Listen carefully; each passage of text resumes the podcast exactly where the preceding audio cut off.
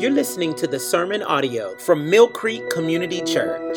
If you like what you've heard or want to find out more information, please visit our website at mymillcreek.com. In front of you, it's page 936. If you don't have a Bible, please take that home as a gift from us. Let's listen to the living word of the Lord from 2 Timothy 4 1 through 8. I charge you in the presence of God and of Christ Jesus, who is to judge the living and the dead, and by his appearing in his kingdom, preach the word. Be ready in season and out of season. Reprove, rebuke, and exhort with complete patience and teaching. For the time is coming when people will not endure sound teaching, but having itching ears, they will accumulate for themselves teachers to suit their own passions and will turn away from listening to the truth and wander off into myths. As for you, always be sober minded, endure suffering, do the work of an evangelist, fulfill your ministry. For I am already being poured out as a drink offering, and the time of my departure has come. I have fought the good fight. I have finished the race. I have kept the faith.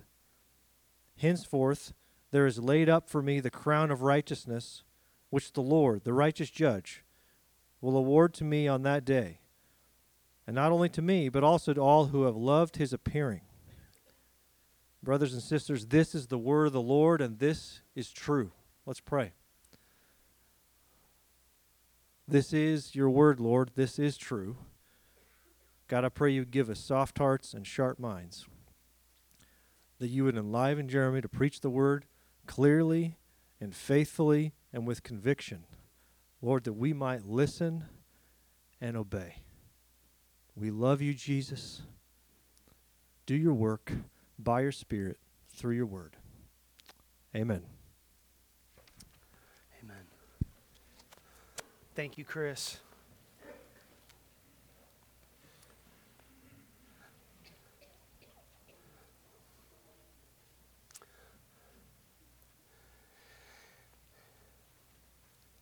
When it comes to marriage, most Christians know the difference between covenant marriage and consumeristic marriage. When it comes to marriage, in my opinion, most Christians or most members here at Mill Creek would know the difference between covenant marriage and consumeristic marriage. Now, I know covenant's not a word we use very often, and so we think, okay, covenant, what's exactly a covenant? It's like a, a promise, I guess. It's something, something like a commitment, but, but covenant from God's word is thicker than promise. Make you promise, let's pinky swear. Covenant's thicker than that. Covenant's thicker than, you know, make a commitment, We'll meet for coffee this next Tuesday.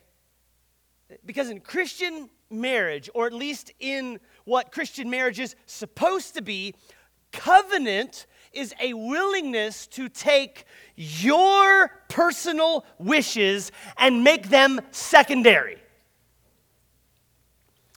Some of you, you're listening, you just elbowed your spouse. like, don't you get, get off that phone. He's got something to say to you right now. The covenant marriage is a commitment to take your desires and to make them secondary to yourself.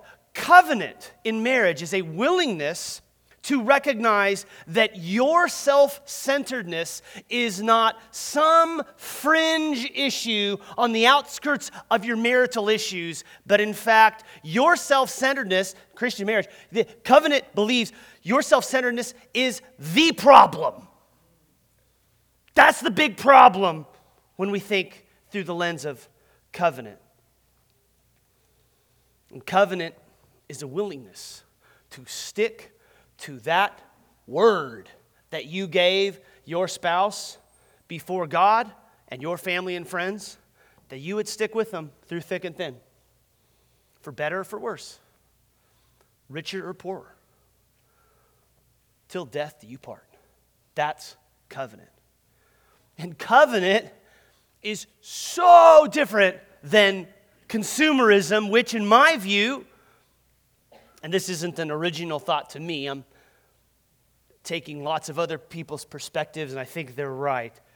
Covenant is very different than consumerism, which seems to be our world's or our culture's understanding of marriage. Most folks might be at a wedding ceremony if they aren't Christian. They go to a wedding ceremony and they will say, Till death do us part. But what they really mean is, Till death do us part, unless I can get a better deal.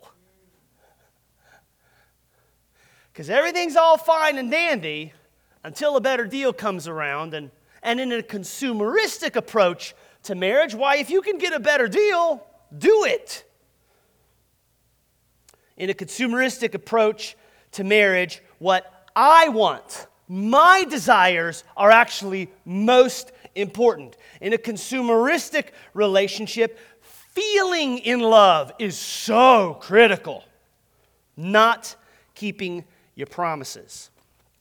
And as pastor, it can be easy to spot the folks who are not thinking covenantally about their marriage, but they're thinking consumeristically because they will come in and ask for appointment and then say something like, Hey, I think it's time for me to get a divorce, and I just want to make sure that you pat me on the back and tell me that's a good idea. So, as a pastor, you say, Okay, well, I mean, what, what, what's going on? Why are you thinking about doing that? And, and, and they say, Well, you just, you just don't understand. My needs aren't being met. And, and I just, I just don't feel in love. And, and you, you, you scratch your head and you go, Oh, you don't, you don't feel in love anymore. Oh, you don't, your, your needs aren't getting met. Remind me where in the book that it says either of those are a good idea to get a divorce over. You need to put that in reverse, sir. When it comes to marriage, my view is most Christians really do get this thing is covenantal.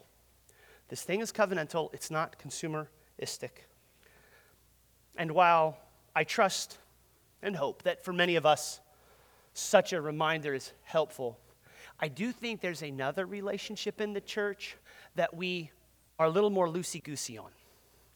Another relationship in the church where we're not quite as covenantal as maybe we ought to be, we actually lean more consumeristic.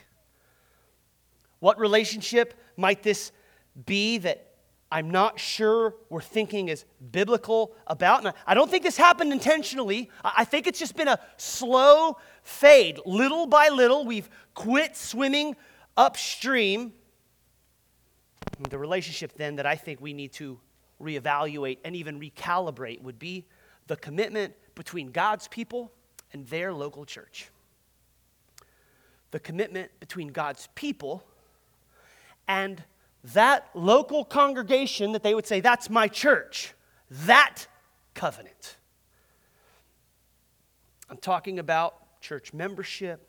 I'm talking about the commitment that a pastor elder makes to those who want to be under their leadership and those members who want the pastor elders to shepherd them. I'm talking about covenant membership. And, and, and I'm not quite sure if the problem is that preachers like me haven't said it clear enough or perhaps consumerism has snuck in the back door of the church somehow, seems to me that, that Christians have forgot. Man, the New Testament calls us God's new covenant people.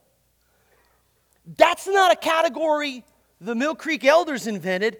That's from God's word. He has a new covenant people that He has called to Himself, and we must understand the significant commitment made in a church and avoid the consumerism that will otherwise wreak havoc all around us. Because in our text today, as we walk through 2 Timothy, we find Paul passionately pleading for Timothy as a pastor to remain committed to his church. And what we see in this small section of 2 Timothy are three commitments that Paul is calling Timothy to. And because Paul has three commitments, we're going to have three points in this sermon. If you're taking notes, I'd love for you to follow along in this three part sermon as we're following Paul's argument. If you have your Bibles, and I hope you do, please open to 2 Timothy 4. If you're newer with us, we're so glad to have you here. We regularly, weekly, meeting together, walking through God's Word. We've been in 2 Timothy for a few weeks now, continuing to walk through it. I want to show you from God's Word what it says for us today. Here's Paul's first argument the pastor's commitment to the church. Here is the pastor's commitment to the church. Look right there at chapter 4, verse 1, as Paul puts a charge before Timothy, right out of the gate, showing us that a church relationship is not to be consumeristic. Timothy, Paul says, I am holding you accountable in the presence of God and the coming judgment. Verse 2 preach the word. Preach the word. This concept, preach the word, is what Paul charges to do. It's what Paul charges to do, if you, Timothy to do. If, you, if, you're, if you're curious, the what of this section, it would be preach the word. That is what a pastor is committing to. And it, it, it reads like a vow. It, it, it brought to mind for me what happened at the altar between my wife and I as we made a promise in front of God, family, and friends. This is what we're going to do. That to me seems like what Paul's doing, as it were, looking at Timothy and says, Will you do this, Timothy? Preach the word. Now, I assume most of us here would understand Oh, preach the word. Okay, I, I know what that means. He means preach the Bible. That is clear for, I trust, most of us. But in case you're here thinking, well, hey, hey, hey, pause. Since this is such a crucial verse for churches like Mill Creek, who are working to gather everything we do around the word, that's why we're singing Psalm 46. Some of you never sang Psalm 46 before, but we're trying to sing the word, we're praying the word. Of course, we're preaching the word. You go, wait, how do you, how do you know what the word is? I think Stott says it so well. He writes Paul does not need here to specify that the word, he doesn't need to specify it any further. For Timothy will know at once that what Paul means is the body of doctrine which he has heard from Paul and which Paul has now committed to him to pass on to others. The word would be identical with the deposit from chapter 1 and in this fourth chapter, the word is equivalent to the sound teaching, verse 3, the truth, verse 4, and the faith, verse 7. It consists of Old Testament scriptures, God breathed and profitable, which Timothy has known from childhood, together with the teaching of the apostle, which Timothy has followed, learned, and firmly believed. That's 310 and 314. The same charge is laid upon the church of every age and we have no liberty to invent our message, but only to communicate the word which God has spoken and has now committed to the church as a sacred trust. That is what Paul wants Timothy to do. But why? Why is he to do it? We'll look back at verse 1. Because judgment is coming in the presence of God and of Christ Jesus, who is the judge, the living and the dead. So, Timothy, along with every pastor who follows in this apostolic gospel, serves under the omniscient view of God. Omniscient, kids, that's a big word. Just big word that means God sees and knows everything. He saw you get the flashlight and read that book when you're supposed to be asleep last night. He knows that happened. God sees every preacher who is in the pulpit and what they say. Timothy to us and into the future. so here, Paul's giving the why. Why? You got to understand, Timothy, Christ is going to return. Christ will judge. Christ does see it all. So, in view of that, preach the word. What must Timothy do? Preach. Why? Judgment is coming. But when? When? We have the what, we have the why. How about the when? Look at verse 2. Do you see it? Be ready in season and out of season. Be ready in season and out of season, which is to say, we preach the word when things are going well, and we are to preach the word when they are not going well. Pastors are to show up and preach the word when the church is full, and they are to show up and preach the word when the church is empty. If you're going to preach in season and out of season, then you preach when the world pats you on the back, and you preach when they want to put a knife in your back. You preach when you wake up and it's 60 degrees out and it's just a beautiful spring day, and you get up when it's negative 10 and you get to preaching then too. All right? You preach when you feel like it, you preach when you don't feel like it. You preach when your heart's on fire, and you preach when your heart feels cold. You get to preach the word all the time. That's what it means in season and out of season. Amen? This church got started in 1995. And by God's grace, most every Sunday from then till now, had you shown up, the word gets preached. God willing, 30 years from now, you show up at this church, the word will keep getting preached. If the Lord tarries for another thousand years, my hope is that Mill Creek is still operating in some digital techno weirdo future world. and they still preaching the word in season and out of season. Preachers are to be like the Energizer Bunny. Maybe that's a little bit dated, but I can remember the commercials where that little bunny just keeps going and going and going and going.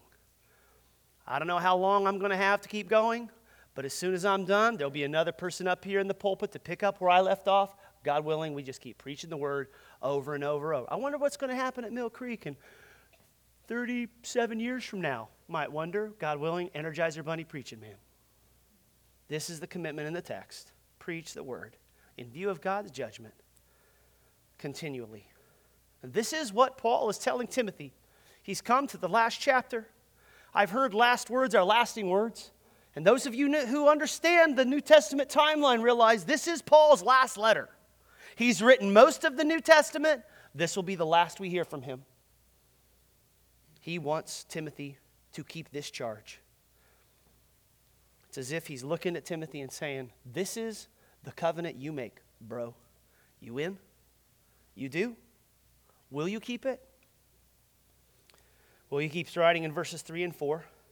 And here, then, I imagine Paul turning from Timothy and the vow he's calling Timothy to make to looking at that church in Ephesus. Of course, for context, Timothy is a pastor. He's discouraged. He's at a church in Ephesus.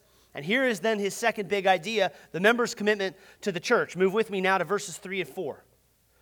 Remember, the congregation would have heard this letter read in a setting not so different than this. I know this is a letter to 2 Timothy, but we know from the plural use of you at the end of this letter that the intention was that there would be a week the Ephesus church showed up for worship service, and instead of somebody preaching the word, or in addition to somebody preaching something from the Old Testament, this letter would have been read and had authority from an apostle of God for the people of God there in the church to hear and submit to it. And so imagine if you were in the church of Ephesus and you heard this stuff being said from Paul, the guy who planted your church. Put yourself in their shoes or in their seat as you hear these two verses. Paul writes, 2 Timothy 4 3, For the time is coming when people will not endure sound teaching, but having itching ears, they will accumulate for themselves teachers to suit their own passions and will turn away from the truth and wander off into myths. Here again, we find a what, why, and when. What must the church do? Endure sound teaching. You see that in the text? I'm just taking it right out of there. Verse 3 You must endure sound teaching. That is what they must do. And here's why. Here's why. People in Timothy's church will have itching ears. They will prefer myths over God's truth, God's word. They will prefer myths over the word. Now, in our culture, if somebody says, hey, my ear was itching, we, we mean in, in our culture like somebody was talking about you. In their culture, itching ears was a euphemism for somebody who hoped that their pastor would tell them that their sinful desires were actually good. That's what an itching ear was. An itching ear is that guy who comes to the pastor to say, "Hey, I need a I need a divorce because because I don't feel in love anymore." As if anybody who believes in Christian marriage thinks that's what marriage is about feeling in love. Uh, spoiler alert, it's not. You all know that, yeah? I'm not getting much response, so I thought, well, okay. By the way, if you didn't know this, Christian marriage is not about feeling in love. All right? I know romantic comedies are great. I grew up with Tom Hanks and Meg Ryan. I think they're fantastic, but that ain't it. Okay, that ain't Christian marriage. Okay. All right. All right, now, now that we got that settled, the, the, the itching ears would be the person who goes, yeah, yeah, yeah, but it's really hard. Yeah, because you signed up for marriage because it's so easy. Uh, uh, but, but you, I don't feel it, or my needs aren't being met. Yeah, I'm sure you're getting withheld oxygen and water and food. I'm sure that's what's happening. Yeah. Itching ears would be that person going to find a new pastor, going to a new church, and continuing to search for a church till they, till they find a pastor who says, Oh, your feelings and needs in marriage are actually the most important thing in your marriage. It's not your spouse, it's you. You really are the center of the universe, and, and how dare that spouse if you do that? You should get a divorce. That's what itching ears would be like in their culture. Paul's challenge here, and I hope you see this, is so relevant for us today, friends. It's so relevant for us today. For good grief, the internet is full of so called preachers who will tell you anything you want to hear. I mean, I think there's also some churches around that if you wanted, you could think of almost anything opposite to the Bible and find somebody who calls himself a preacher saying that that behavior is actually okay. In our day and age, it does not seem to me to be a stretch to say you can almost find a pastor saying it's good to do almost any sinful behavior. But if you can't find that guy or gal in person, I promise you can find it on the internet. I do not encourage you to search for it on the internet, but I do think it's there in the form of some meme or some preacher telling you that you're the most important thing and whatever sinful passion that you can invent in your heart of hearts, you should be true to your feelings because feelings are the most important thing. Understand, church, we are just like them, tempted to turn away from the truth. We want our sinful passions validated. And this is why we too, like them, have itching ears. We all, we all, me too, are just like Adam and Eve. All of us in here have this sin sickness. We have a tendency and the temptation to believe that what we see is more beautiful than God. It's really quite easy. Eve looks at the apple. The text tells us, she goes, Man, that thing looks good. Sin looks good. I dare say when she took a bite, she went, Yum. But it kills you. All of us are no different. We have itching ears, we are tempted by the lie, and we think sin is better than submission. We all struggle with it. Which means, friends, we have not only got to av- we not only need to avoid forbidden fruit, but in this in this section, we must avoid not only the forbidden fruit, but those snake like preachers who tell us that the fruit is good. I personally thought that was a great quote I just gave you, and some of you just staring at me. Let me just try it again, just one more time to see if it lays a little, maybe I messed set an um in the middle there. We not only need to avoid the forbidden fruit, but avoid those preachers who tell us to eat the forbidden fruit. Amen. Yes, amen. Amen. All right, uh, full disclosure, I did not come up with that quote. I lifted that from somebody else, so, so that I have a clear conscience and can spe- sleep tonight. The heart here is this church members endure sound teaching. Don't leave to have your itching ears relieved. What? Endure sound teaching. Why? Itching ears. When? There at the beginning of verse 3, Paul says, The time is coming, which I did study. Turns out this is Paul's way. The original audience would have known he means the time has just arrived.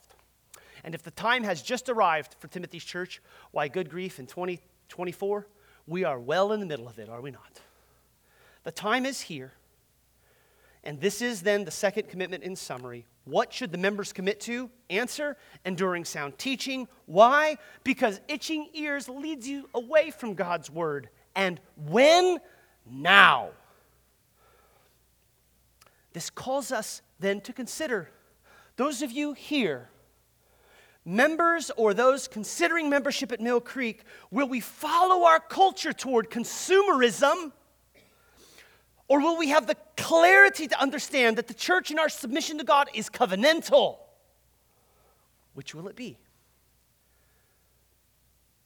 God's covenant people, or will we revert to consumeristic folks? Here, then, I imagine Paul looking, having spoken to Timothy, looking at the members of Church of Ephesus, saying, Will you commit to this? Will you commit to enduring sound teaching? Will you avoid itching ears and beware because the time is now? Well, having considered the pastor's commitment, the member commitment, let's move to the final section. Here we find Paul's commitment, verse 5 to 8. Verse 5.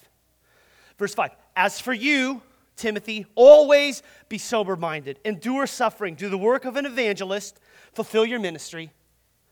True to form, Paul again has a what, why, and when. What? It's clear for Timothy. Pastor soberly. Timothy, pastor soberly.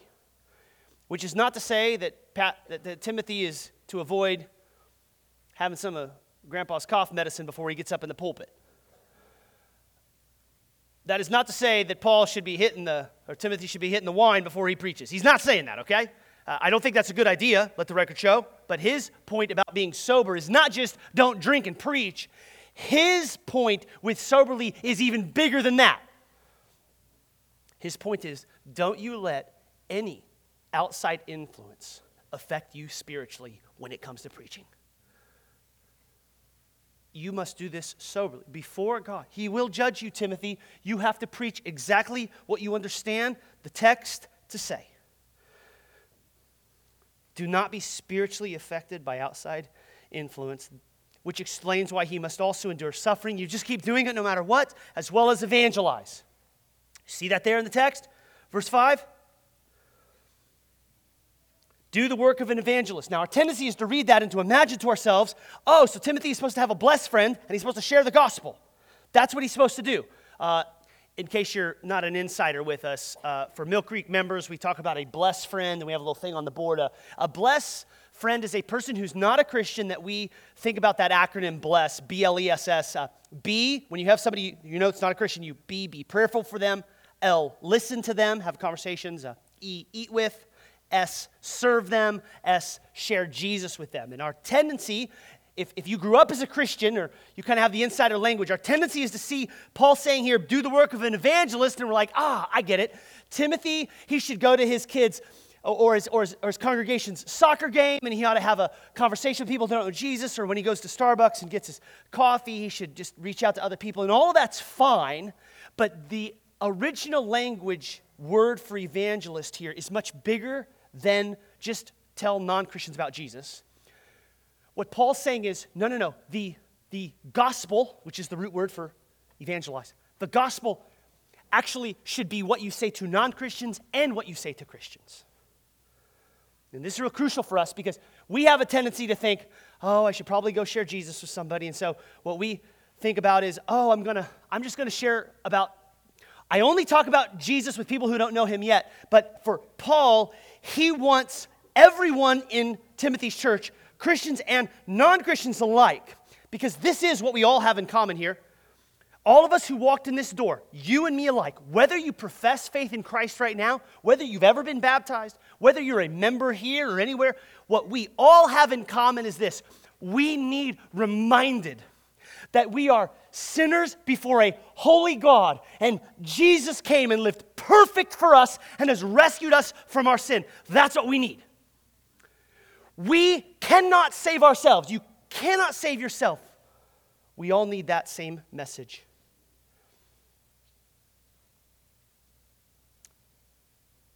Paul's summary and expectations for Timothy fulfill your ministry by sharing the gospel. That is what Paul wants him to do. As for why, from verses 6 to 8, Paul explains in his example and his commitment I'm being poured out as a drink offering. Time of my departure has come. I have fought the good fight. I've finished the race. I've kept the faith. Henceforth there is laid up for me the crown of righteousness, which the Lord, the righteous judge, will award to me on that day, and not only to me, but to all who have loved his appearing. The motivation to finish well for Timothy is the crown of righteousness. Paul has in mind the eternal reward that the righteous judge will give to Paul. But notice this reward. It's cultural equivalent to our Olympic gold medal. Paul saying, I'm going to finish the race. I'm going to get the Olympic gold. I want the crown of righteousness. Paul is saying, Look, I'm going to get it. You can get it, Timothy. And Church of Ephesus, you all can get it too if you love his appearing. That's why. What? Fulfill his ministry. Why? To receive the reward. And when? On that day. Do you see that there at the end of verse 8? He will award to me on that day. Now, in case you didn't brush up on all of 2 Timothy this morning, this isn't the first time Paul's mentioned on that day. He said as much in 2 Timothy chapter 1 verse 12, I'm not ashamed for I know whom I believed and am convinced that he is able to guard until that day that which has been entrusted to us. That day is judgment. He makes the same point in 1 Timothy 1:18, "May the Lord grant him to find mercy from the Lord on that day." He's thinking about judgment. Paul, if you didn't know, he's come to the end of his life. It won't be long and he will be gone. And he's got that day in front of him. It's why he says in 2 Timothy 2:11, the saying is trustworthy, for if we have died with him, we will also live with him. If we endure, we will also reign with him. When? On that day. What Paul's modeling for us is how important that day is for us, friends. You ought to be living this day in light of that day. That's why. It's nonsense to think that how you live yesterday or today doesn't matter. I'm sure somebody out there will preach the message that it actually doesn't matter what decisions you make. That's not Paul. He's saying it really does matter. And I hope you're seeing the significance these commitments were and still are. It's not my opinion. This isn't like the Mill Creek elders got together and, and we said, you know what? I think we should really, we should really talk through how, how important it is to, to preach the word and, and help our people to endure sound teaching and to be, be careful of itching ears. And, and, and we should really tell them that, that judgment's coming and, and that'll, that'll get them. The elders didn't do that. We're just trying to take God's word, preach it straight the way we see it. And in contrast, then, to our culture, we are trying to reject a framework of consumerism, not only in our marriages, but also in our life with the church. And we want to be committed, not based on preferences, but based on God's word. Because, friends, here's where I think consumerism has snuck in the back door. A church shouldn't really be about a preacher's personality. That's not what you commit to. I think that's normal for everybody else. I just, you know, the, the preacher's personality. I don't see that in the text. It's not preaching personality. It's not song style. It's not length of service. It's not, well, do they have that pet program that I really love to have that pet program? And I, I got to go to a church that has a pet program. Those things aren't what's most important any more than you would get married for those reasons. Instead, our commitment to God's church ought to be anchored in being His covenant people, a people God has called to Himself from eternity past to eternity future. And by God's grace, if we would be faithful, and if the members of this church would be faithful, why then there ought to be in the church a culture of perseverance, faithful, gospel centered perseverance, and encouraging community that would be so winsome to the outside world that non believers would just look at the way we relate and think, I wish I was a part of that. And you know this, right? When you see people who've been married for a long time, they've been faithful to their covenant, there grows this beautiful picture of marriage that leaves the rest of us going, man, that's what I hope my marriage turns into. True for marriage, true for the church. Here, then, in a sentence, is Paul's charge carry on the fight by committing to God's church. And that's our sermon in a sentence. This morning, as kids walk in here, then, having just finished talking and walking you through this text, preaching through it, I want to move to application in a very special way. For while our culture is permeated by consumerism, we're working hard to swim upstream and do our best to live as God's new covenant people. And in view of the crucial commitments that Christians are to make to their church, and, in, and as a result of the motivating word that Paul has written in this section to inspire Timothy to fight and endure, we want in this special Sunday to apply this text by commissioning Sojourn and those who are leaving to go plant a church in Gardner beginning next Sunday. We want to apply this text by commissioning and praying for them. So here's how this is going to work. If you're here and you're a member of Sojourn, we would love for you to come and join us on stage. We've got the stage almost cleared away. And so if you're a sojourner who's, who's this is your last Sunday here, would you come on down and, and bring your kids? We want all of you on up here. If you're a uh, member of Mill Creek, then and if you've been a member for a while, you, you might remember that this church was planted in 1995, Mill Creek was, by another church in town. It was called Olathe Bible Church. Now it's called Journey Bible Church. Mike Bickley's there. In 2018, we planted the first church. Here then is the second church we're going to plant. If you just happen to walk in today, you're a guest, you've never been to Mill Creek before, boy, have you come to a unique service. Great timing. Today, then, Mill Creek, the elders, members, we want to commission all of these wonderful people to the church that they're going to begin. So, first, let me address the future elders of Sojourn. And I want to I want to read a statement. And if you're going to be a future elder, let's see, would you come on out here just a step? Yeah, they're in the back. They want to hide back there. Would you, if, if the, the, uh, this is not a church yet, they'll become a church next Sunday when they begin. Um, and so these are the uh, uh, appointed future elders of Sojourn that we are sending. And so I want to read, and then, gentlemen, if, if, if you agree with this, I'd love for you to respond by saying, We will. So for, so for just you four, Sam and Drendel and Craig and Scott, will you commit yourself? To faithfully preaching the word in the presence of God and of Christ Jesus, who's judged living and the dead, and by his appearing and his kingdom, will you be ready in season and out of season to reprove, rebuke, and exhort with complete, complete patience and teaching? So help you God? We will. Amen. You guys can go back to your old spots if you like. and now, uh, um, next week, God willing, uh, many of you will become members of Sojourn.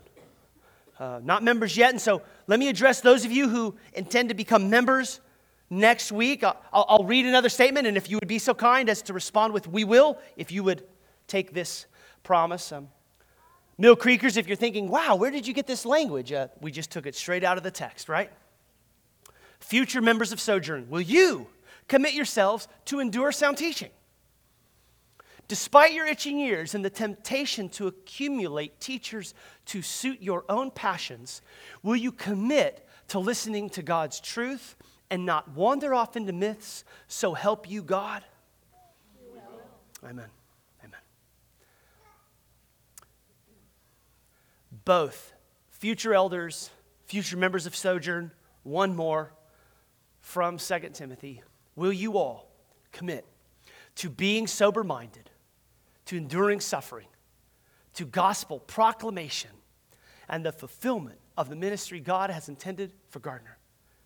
So that you can one day say, like Paul, that you have fought the good fight, you have finished the race, and you have kept the faith. And will you commit to loving Christ's appearing so that on that day you will receive the crown of life? So help you God.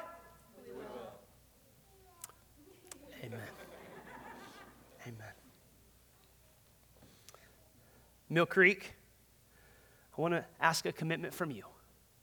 If you're here and you're not a Mill Creek member, we are not asking you to make this promise, so feel free to nod along in solidarity if you like, but for Mill Creek elders, members, deacons, if you agree with this statement, when I'm finished, will you say, We will? Here's the commitment from us.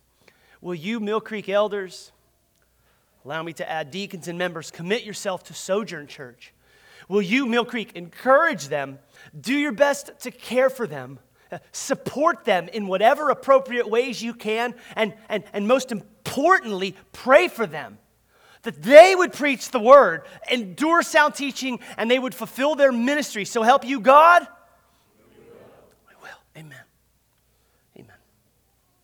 Now, having heard these mutual commitments in the presence of God and of Christ Jesus, who's the judge, the living and the dead, we do officially commission you, Sojourn, to go and make disciples for God's glory so that more may know Jesus. Amen. Will you join me in applauding the commission? Yes.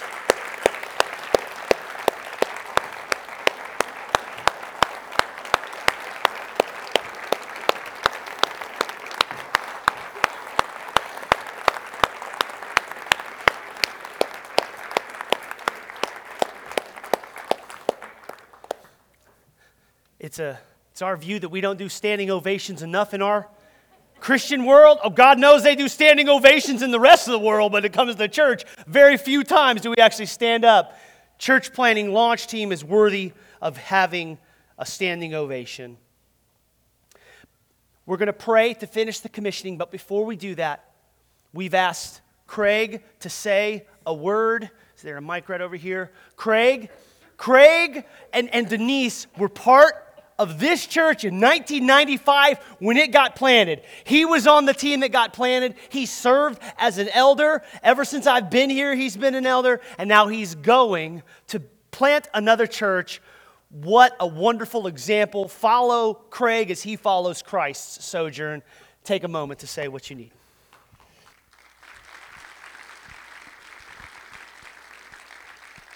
If you have your Bibles, and I hope you do. No, I'm notorious for speaking longer than my two minutes that I'm allotted. So, um, anyway, um, it's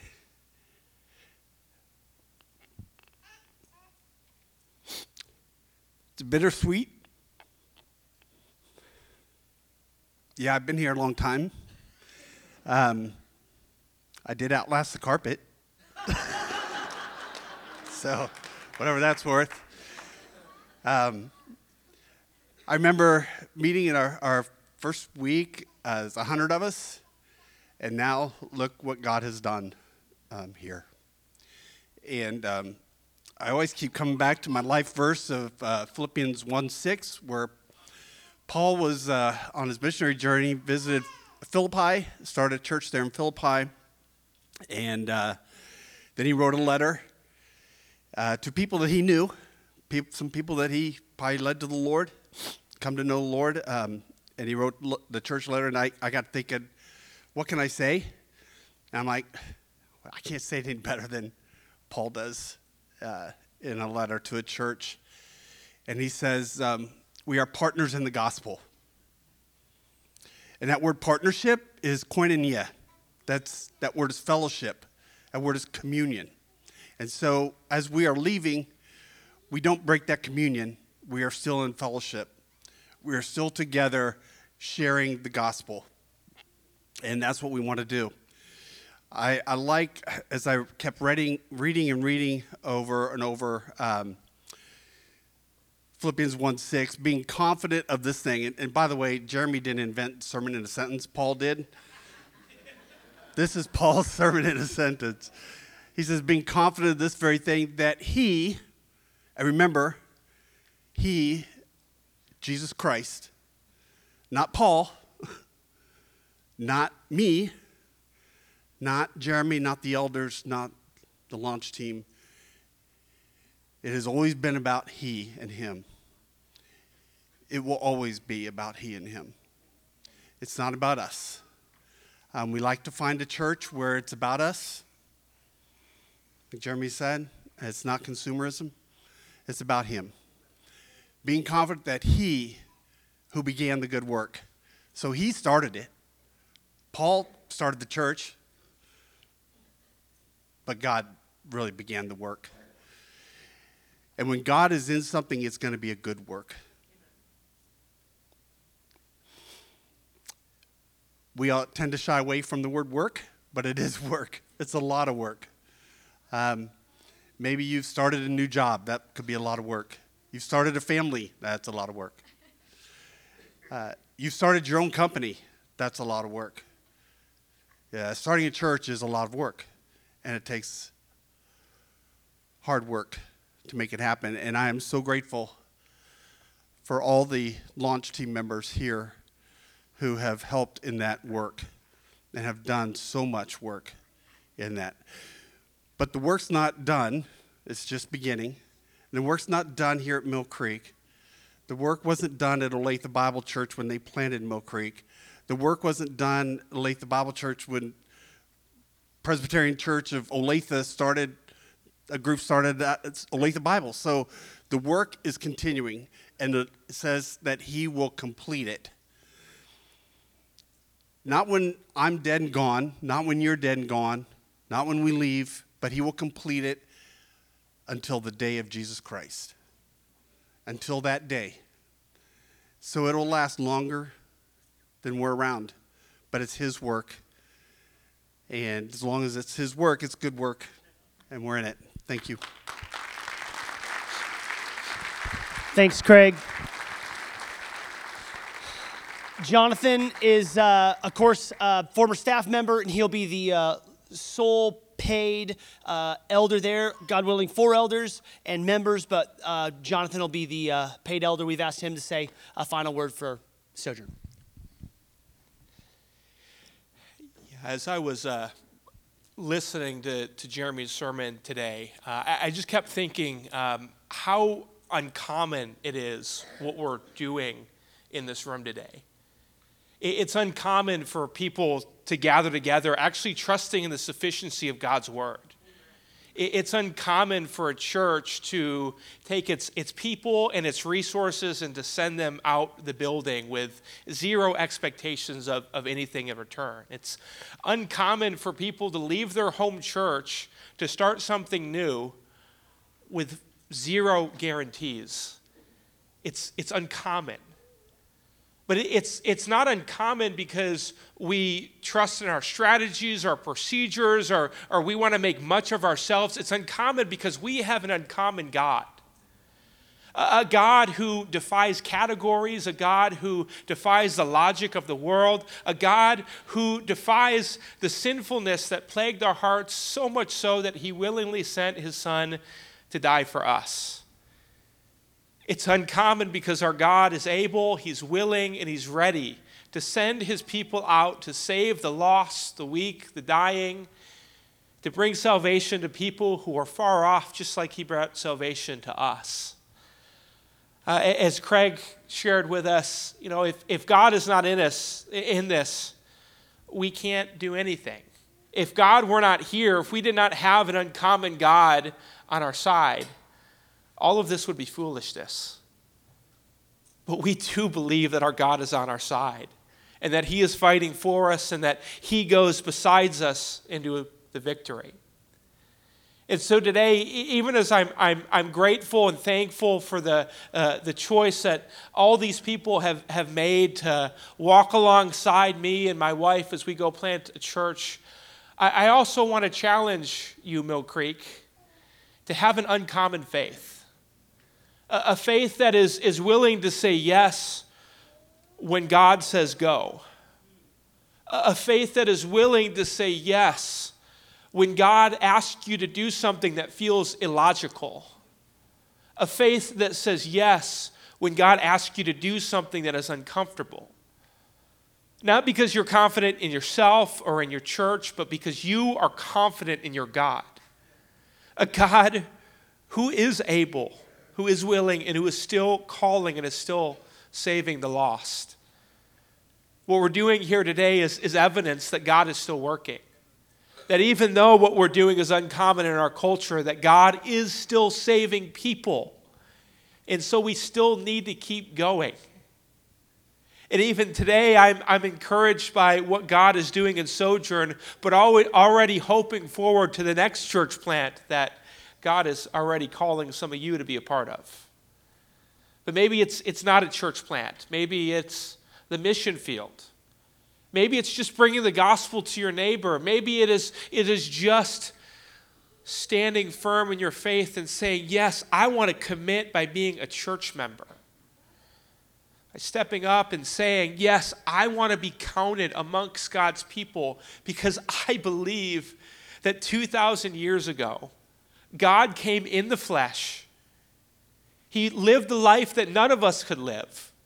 And he died the death that each and every one of us so rightfully deserved, so that we could have the privilege, the honor, the responsibility to carry that gospel to people who are far off. I want to challenge you to put that yes on the table. I also want to challenge you to pray for us. Pray for us because we are walking into spiritual warfare. We are walking into the devil's territory, and he does not want to give it up. But I also know that the prayers of the saints, the prayers of the faithful, are heard by our God. So please pray. Please pray for each and every one of us by name pray for Sojourn, and pray for Gardner.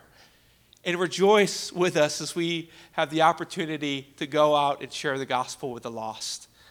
Thank you, Mill Creek. Thank, thank you, Sojourn Launch Team. Thank you, God, for all you do for us. Amen. We're now going to pray. So, could I have the Mill Creek elders who've been uh, crucial to all that has gone? Would Mill Creek elders come on up? We're going to have uh, Dr. Ralph, one of our elder board chairs, and uh, Nathan uh, pray on behalf of, of the elders. Of course, the elders lead this church, and it's been um, their oversight and shepherding that has put us in this position where we are able to uh, send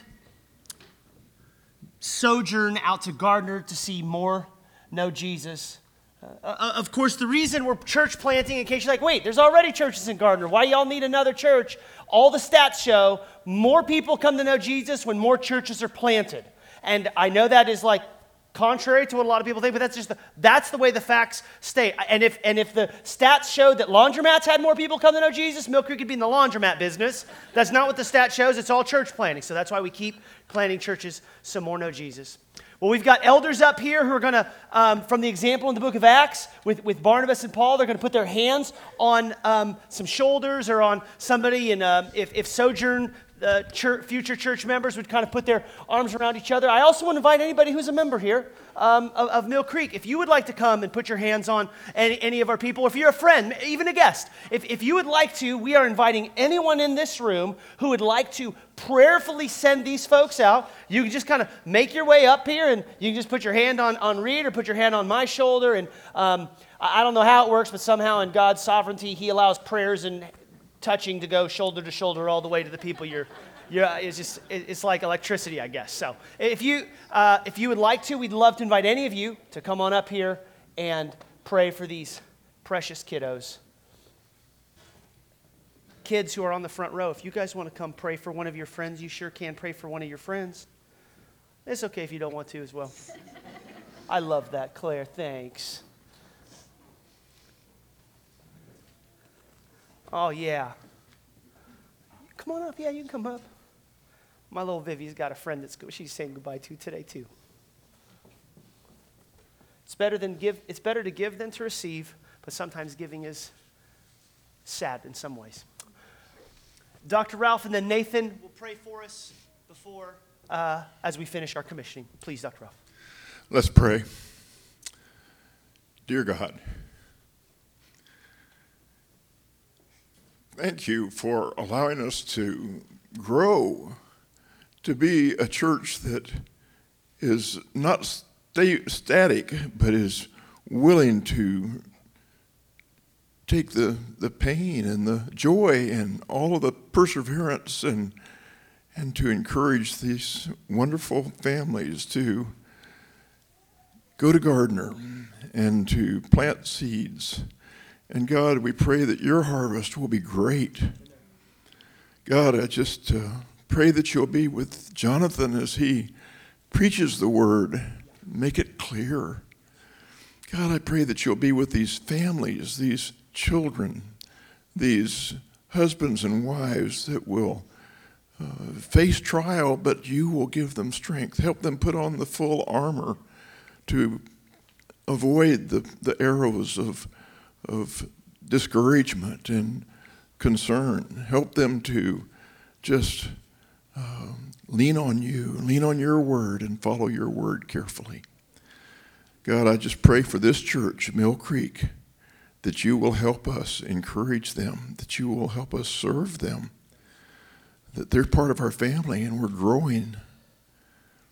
And uh, just thank you, God, for your Holy Spirit that will empower us and, and strengthen us and carry us through when we are not able to see a way, but you do. In Christ's name I pray. Dear Heavenly Father, uh, today is a um, profound reminder of your command to go and make disciples.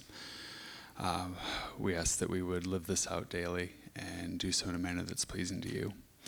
Uh, it's also a reminder, Lord, with this uh, name that the launch team has prepared of Sojourn, um, that we are exiles here. Um, much like Paul's message, uh, we have our citizenship in heaven. And that's where we're supposed to keep our eyes fixed. And we'd ask that you would help this team, help this church um, to see that clearly day in and day out, uh, not dragged down by the things of this world, by the desires of the flesh, but instead focused on serving you. We want to be more like Jesus and follow his perfect example, Lord. Please, Lord, uh, we ask that you would help us to um, live in the light and to um, shine your glory to others, that people would know the hope and the joy that we have in you. Um, that uh, for all the things that uh, can seem uh, to make us so downtrodden in this world, um, that there is this uh, great joy that we can cling to, uh, and that is wholly in Jesus Christ. God, um, whenever uh, we're about to start something new, something that feels um, and is bigger than ourselves, uh, there can always be much uncertainty, Lord, but you have promised us. You have promised your wisdom. Uh, we ask that you would give it generously. Uh, that your loving arms of protection would be wrapped around us, wrapped around all of these members of Sojourn Church, um, and that uh, we would continue to walk faithfully, uh, both now and until the very end, pleasing to you in all that we think, say, and do, uh, and giving the glory not to ourselves, but wholly to you. We thank you, Lord, for this um, mission that you've given us. Help us to live it out rightly. We love you, Lord. Praise your name. And in Jesus' name I pray. Amen. Amen. If you like what you've heard or want to find out more information, please visit our website at mymillcreek.com.